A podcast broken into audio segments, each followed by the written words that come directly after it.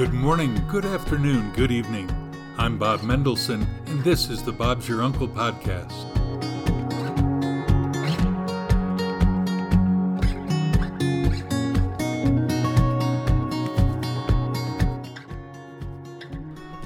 War in the Middle East.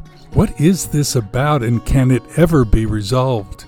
Today, in the third episode of a five part series, we explore with Paul Cohen these questions. He's a Messianic Jew who lived in Israel in his 20s.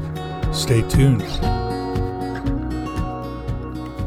You can now find us and comment to us wherever you get your podcasts. Tell us what matters to you, what triggers your joy, what bothers you in the world. Let us know. We'll see where the Spirit leads us.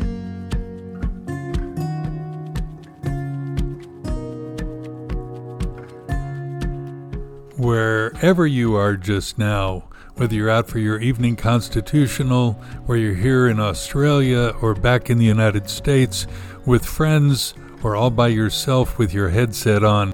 These episodes are going to last a little bit longer than usual. Stay with us. I think you'll enjoy or be aggravated by each one. Of note, the opinions are strictly my own and those of my guests.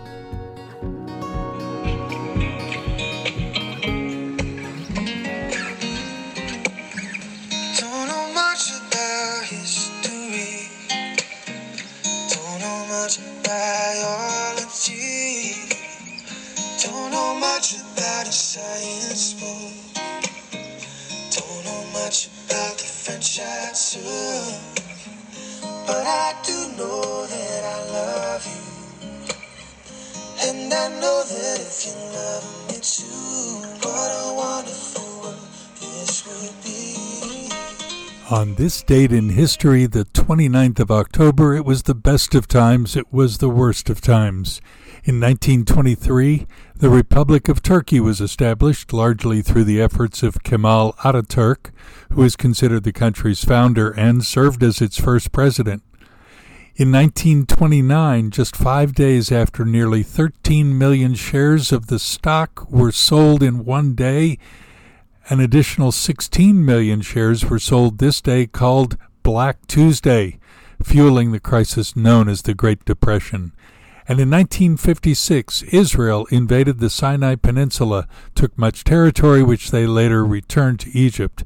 As a direct result of the crisis, and in order to prevent further Soviet expansion in the region, Dwight Eisenhower, then President of the U.S., asked Congress nine weeks later for authorization to use military force, if asked, by any Middle Eastern nation to check aggression. And secondly, he asked for $200 million to help Middle Eastern countries that desired aid from the U.S. Congress granted both requests, and that's the historical marker of the week.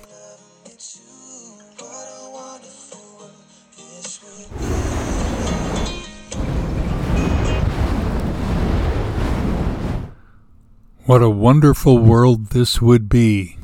But is it? Right now we're glued to our televisions, and this in our third of five part series discussing the war in Israel. Today we have Paul Cohen, a Messianic Jew who lives in Sydney and who is uh, very invested in Israel. He moved there from his native Netherlands when he was 20 years old. He met his wife there and they have been very involved in teaching about God's plan for the Jewish people and for the land of Israel for decades. So, over to you, Paul.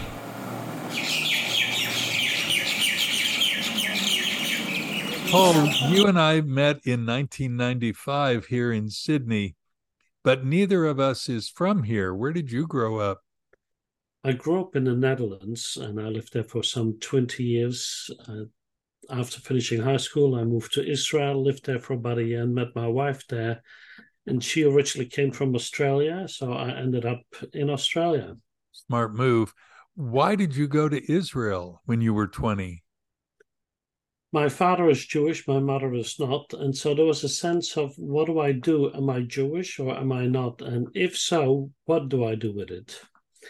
And so I wanted to study with the rabbis to find out if there was a God, because I grew up in on a, one hand on an atheistic home, uh, on my father's side, on my mother's side, everything is God and everything, every road leads to Rome. And so it was that: uh, is there a true God? And if he is there, is it does it belong to the Jews or is he bigger than that? So that's why I went to Israel just to figure it out. Uh, uh, what am I and what do I believe? Were you successful in the finding it out? Well, it took a little bit longer, but in the end, I hope I am. Yes.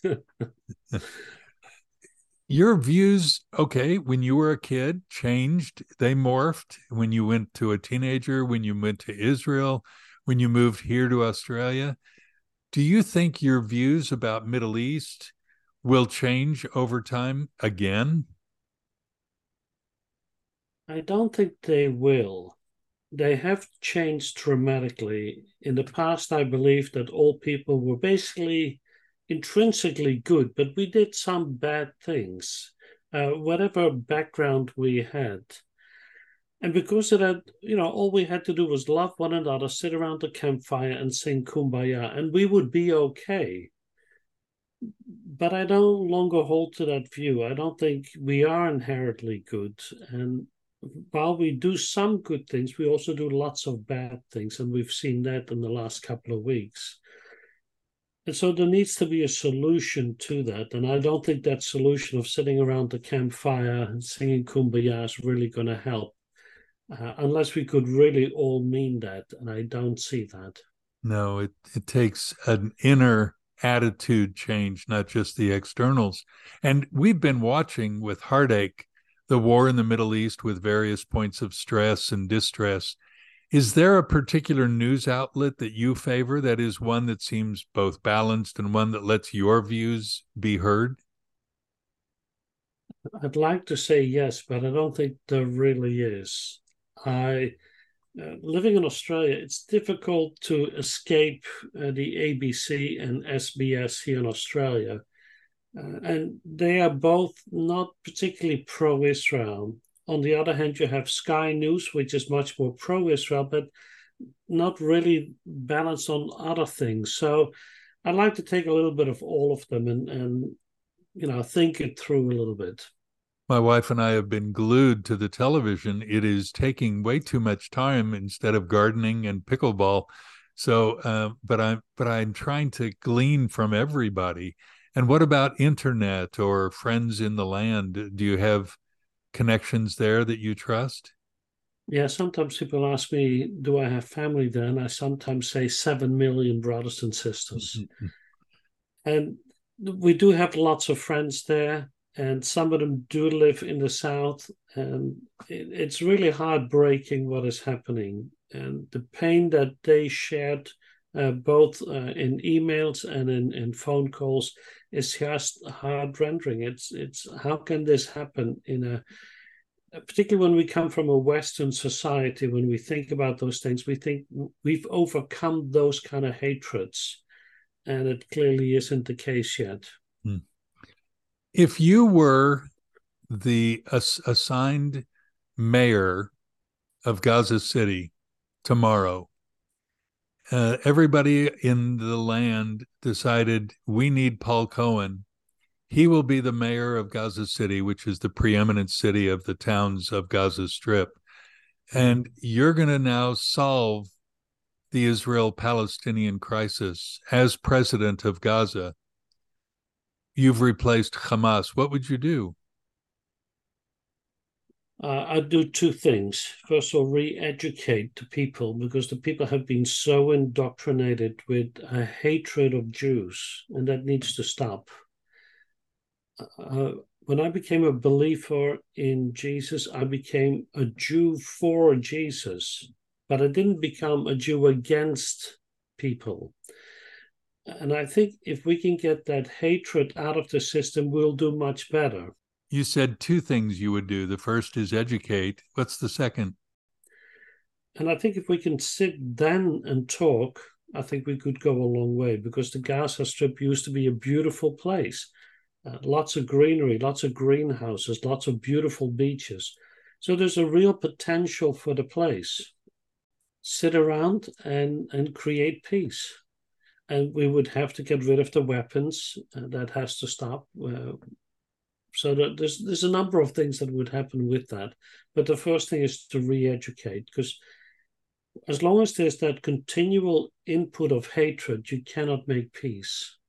In the same way that the guns are not made in Gaza, but are made in Iran and other places around the globe and then brought in, so would education be coming from elsewhere, that indoctrination you mentioned. So, how would we stop that?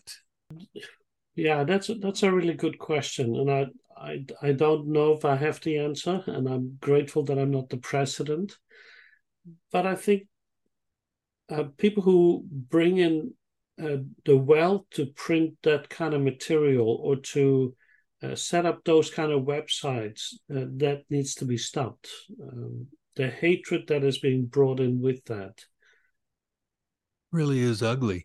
So you've experienced pain from friends who've commented to you that they're suffering. And I remember preaching in Sderot about uh, 10 years ago and then going up onto that hill overlooking Gaza and praying with some other friends for the Gaza situation. I remember standing there thinking, this is so very close. Why can't we just?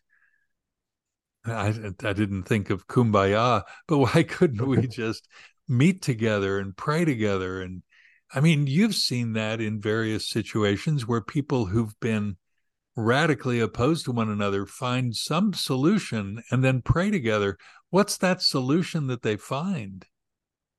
Sometimes I think the solution can be found in the story of Jesus. He is that child that is born in the Middle East, he's of Middle Eastern background, and he is called the Prince of Peace. And through him, we both make peace with God, but peace with one another because the God of Israel isn't just the God for Jews, he's the God for all people. For God so loved the world that he wants to save every single individual.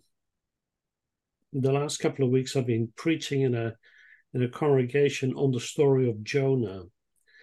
And the story of Jonah is is often focused on this this whale. Uh, it's a fishy tale, but it's really not about the fish. It's three verses on the fish it's about a God who wants to redeem people, people who are deeply uh, like ISIS, like Hamas, who are vile.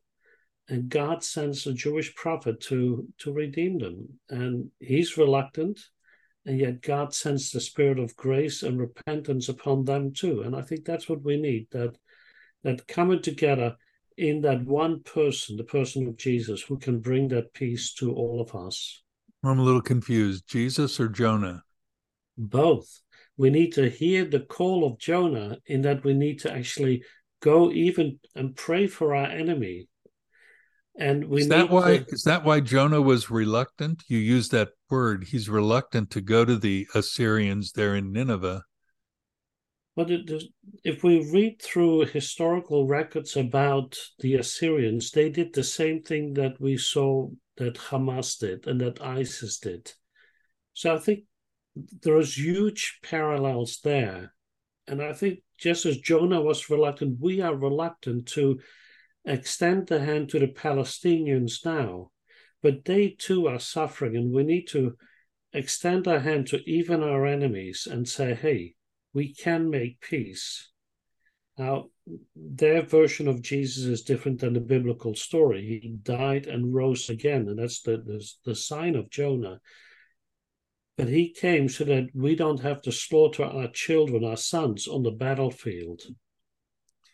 Do you think there's hope for peace in the Middle East? I believe there is hope. I think we can work together if there is a willingness to do so. And as somebody who now has come to see Jesus as the Messiah, I believe that he will come back and be king. And that includes king over the Middle East. So I think the day that he'll reign, as in Psalm 2, he will reign with a, scepter of iron and he will reign in peace and righteousness. So I think it is possible, but I think today we can start extending the hand. Uh, with with some things you cannot make peace, and extending hands needs to happen on both sides. But when that happens, as for instance the Abrahamic Accords, peace can come. At least when people speak to each other, that's better than shoot at one another. Yeah. Uh, we need to talk and we need to extend the hand. And that kind of honesty within the process needs to happen. Uh, when people cannot see the facts that are so plainly true, but continue to tell a lie after a lie after a lie, then at some stage that communication breaks down. And so we need to be based in truth. There are two historic and I'll say Torah informed methods of dealing with the situation that we see in the Middle East, one very clearly, the second not so clearly. The first is this idea of the thorn in the side or thorn in the flesh. It's a phrase that's used in the book of Numbers, the book of Joshua, and the book of Judges. And it says that if you, Joshua, actually, but it's told to Moses, if you don't rid the land of Canaan, of the Hittites and the Hivites and the Jebusites, et cetera, et cetera, these seven nations that composed the land we today call Israel, they will be to you as a thorn in the side or a splinter when you think about it. Mm-hmm. And splinters are so annoying because you've got your whole hand or your whole feet and everything's fine except for that one little piece, and that's all you can think about. Uh, the word thorn in the, the phrase thorn in the side, of course, is used by the Apostle Paul in the Corinthian letter as he says, I, I really sought God to get rid of this thorn in the side that I had. And he said, No, my grace is sufficient for you. Most people think that thorn in the side has to do with some malady in Paul's body. But three times that phrase is used biblically about people. So I think it has to do with the legalizers who came after him and, and for whom he wrote the Galatian letter. That's yeah. one way to deal with these troublesome people is go wipe them out. I don't know that the press corps around the world mm-hmm. would say, Good job, Israel, clearing two million Gazans. Yeah, and I I don't think we can. And so that solution is not going to work. And right. so I believe that being a democratic nation that Israel is, it needs to provide uh, space for everybody, whether they're Jews or Arabs or Christians or Muslims or, or whatever their background is. None of the above. Or none of the above. And that's okay too. Everybody should have rights in the land. So you're saying a one state solution is a, is enough because if everybody has a passport and everybody has rights to the airport and to free work and and not free work but have freedom to work that's fine. So you're not for a two state solution. I'm not for a two state solution. Uh, there are already two states within the territory that used to be called uh, palestine it's jordan and israel and if you want to live in an Arab state, you can live in Jordan. If you want to live in a Jewish state, you can live in Israel. But wherever you live, you got to abide by the rules. And you got to do that there and here, wherever you live. So I think there is enough space in the land to accommodate all peoples, but we do need to live with each other in peace. The uh, second Torah informed method of dealing with some situations we're seeing is the accidental death of a person and the setting up of the cities of refuge. If you, God forbid, Paul, should kill Larry, then Larry's brother should go to to revenge you, right? Well, to prevent that happening back and forth and back and forth, the Hatfields, the McCoys, they set up these cities of refuge where justice could be meted out, where you, accidentally killing Larry, run to the city of refuge and find peace and calm so that when Larry's brother rocks up, they can uh, they can have a proper justice, a mediatorial location. Mm. I don't know that Gaza or neither Gaza nor Israel is interested in a mediation. Certainly, Hamas is not. Yeah, and I think that's right. Not at this point. Uh, there is that possibility to talk. The pain at this point is too great. Wonder but if the Saudis could do it. I wonder if they could have it in Riyadh. Uh, well, I think so. At, at, some stage, you need to sit down and talk. Uh, th- there are two million uh, Palestinians that live in the Gaza Strip. It is a tiny fraction of the Arab peoples across the Middle East, and it would be easy to absorb them somewhere. Or if they want to live there, if they live in peace with Israel, it wouldn't be an issue. But it has to be in peace. And that city of refuge can apply to them even in Gaza, but it needs to be in peace. Paul, is there anything else you want to say to the worldwide Bob's Your Uncle podcast community? Well, I, I don't know who listens to your podcast, but there is one thing that really irks me on this whole process that we're seeing now. Being a Bible believer, I see lots of churches that are ambivalent to Israel or even have said it is irrelevant what is happening. And that irks me. I hope that they too will see the significance of God's promises, like the Abrahamic covenant or the land covenant, the Davidic covenant, even the new covenant, all covenants made with the Jewish people. Because God did not reject his people. And so I pray that uh, they will remember that God will not forget his people, Isaiah 44 21, that he'll bring them back into his own land uh, like Ezekiel 36 says. And so I pray that they will stand with the Jewish people for peace and justice, and that they will recognize that he's not yet finished with them. Thanks, Paul. May we have peace as we continue to serve the Prince of Peace together. Amen. What do you think about all this? Why don't you write me, Bob Mendo at AOL.com, or comment on an Instagram or TikTok to me? I'd love to know what you're thinking.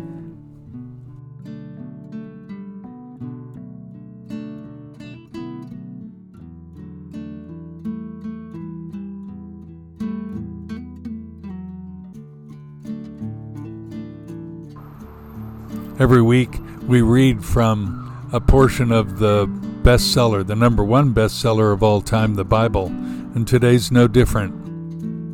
From the Gospel of John, the words of Yeshua himself Peace I leave with you, my peace I give to you, not as the world gives do I give to you. Don't let your heart be troubled, don't let it be afraid.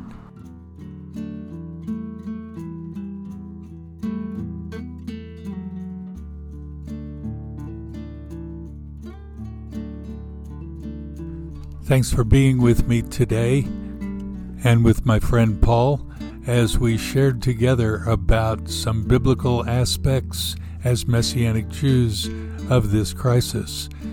Come back tomorrow. We're going to have Malik Dixon, who was born in the United States and has lots of views, including a very pro Palestinian one, about this current conflict. He is well informed, having lived over there and has studied social sciences for decades. Don't miss episode four of this five part series. When things seem bleak or uncertain, look up to God. He's in his heaven, and Bob's your uncle. Shalom.